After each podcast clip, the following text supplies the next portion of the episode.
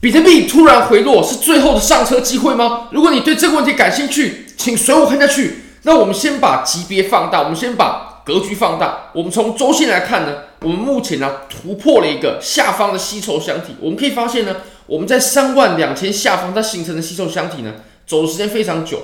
那我们在前几天，也就是在十月二十三号的时候呢，我们迎来了强势出现。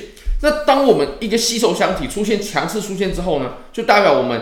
之前的吸收箱体啊是被确认的，所以当我们这根出现之后呢，那我们就不应该再考虑做空的事情了。至少我们不应该考虑，比如说做这种趋势的空，比如说可能空到两万五啦，空到两万之类的这种大级别的空单。那当然，我认为这个下面的吸收箱体突破之后呢，它后面是还有一段行情要走的。这跟我们之前的几波行情呢，其实也走得很雷同，或者说我们可以拿来做类比。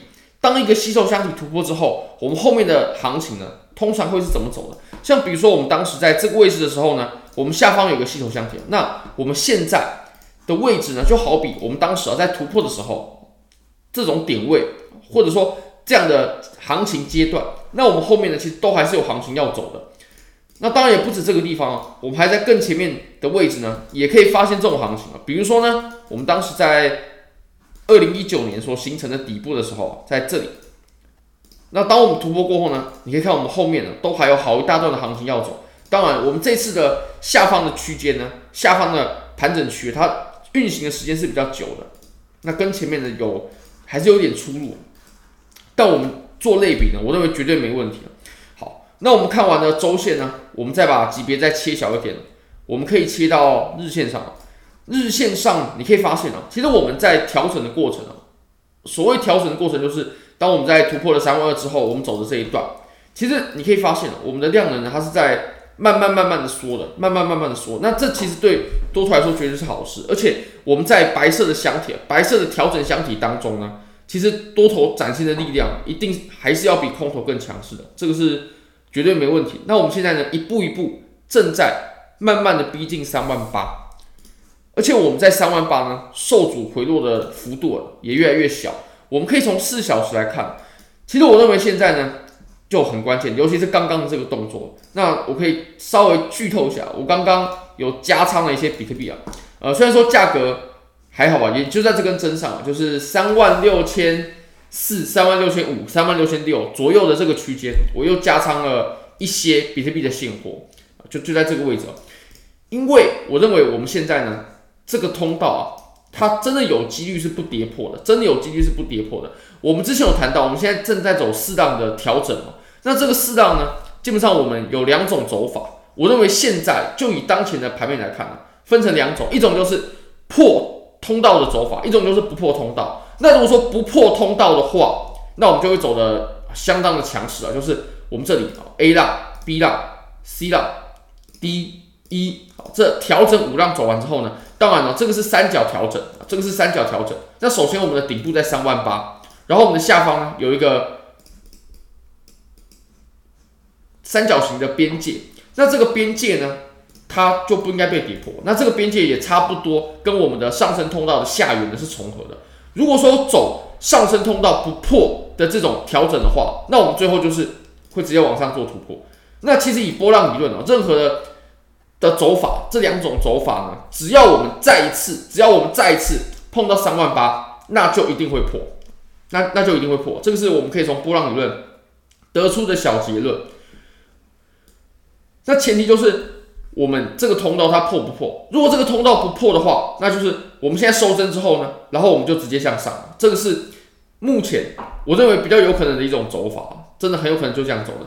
那如果说是走这种破通道的走法的话呢？那它就不会走的这么漂亮啊，它就会稍微折腾一些啊。我们把这个三角给取消掉，我们来画出我们之前看的这种平台型的调整的走法。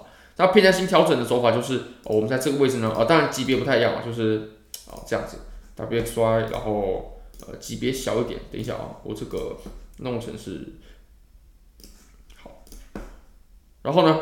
走完一个 W W X Y 之后呢，我们再走一个 W W X Y，然后走完之后呢，然后我们再走一个下跌的五浪。好，当然这五浪它是级别不一样的，对，级别不一样的。但如果说走这种走法的话呢，那我们往下可以看到的价位呢，就会比较低了，就就会比较低了。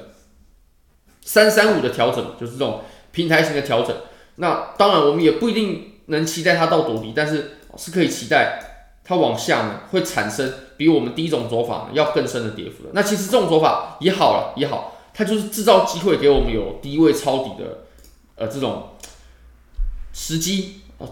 那如果说它如果不直接跌破这个通道下缘的话，那我认为我们在下周下周真的就有机会，这周或下周。就绝对有机会来突破三万八，尤其我如果我们再次测试到三万八的时候呢，我就认为我们一定会突破，至少以波浪理论来说就这个样子，因为我们调整已经走完了，我们调整的三角的五浪已经走完了，那我们接下来就是迎来我们最后的第五浪，第五浪的这种大的大五浪，大五浪的上涨。好，那我们还可以再看一下裸 K 的部分啊，其实我们在走这个通道的过程，它确实是走的挺强势的，那这个通道破不破呢，就会。变成我们接下来行情判断的关键。如果破了的话，当然了，它也可以作为短期的止损。那如果说你是追多或者说是加仓的部位的话呢，其实我们刚刚所插这根针的低点呢，就值得作为你这张单子的止损了。我认为这样做是没问题的。那你可以看到我们三万八，我认为我们三万八的阻力呢，它正在变弱，它正在变弱。你可以看我们第一次的时候啊，我们从最高点到最低点，我们回落了八点四一趴，三千多美金哦。三千多美金，八点四一趴，其实这个回落的幅度不算小，可见三万八呢，它还是有有一定的阻力存在的。那我们第二次回落的情况呢，就是六点三五趴，其实已经比第一次要少得多了。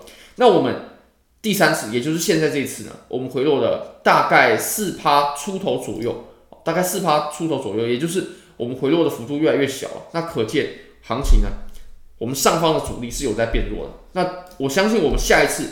在测试到三万八的时候呢，我们就，我认为我们就会突破，我认为我们就会突破。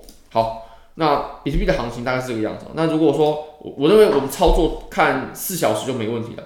虽然说我们这根四小时它的量能有点大，但是呢，它不是空头的量能。如果我们切分到一小时的话，它是多头的量能，它是多头的量能。大家可以回去看一下图表，仔细看一下。我认为我们现在的多头呢，还是非常强势的。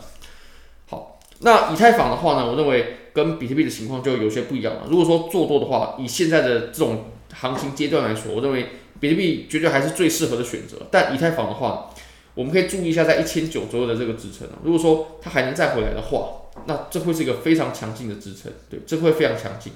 那如果以太坊你喜欢做的是这种呃右侧的多单的话呢，你可以考虑哦，在这个位置它有一条趋势线的机会。如果说比特币它往上冲刺了，那么以太坊呢，它再次来触碰趋势线的时候，我们就有非常非常大的几率可以突破。那这也是一个非常好的右侧入场的时机点了。那当然，我刚刚又加仓了一些比特币的现货。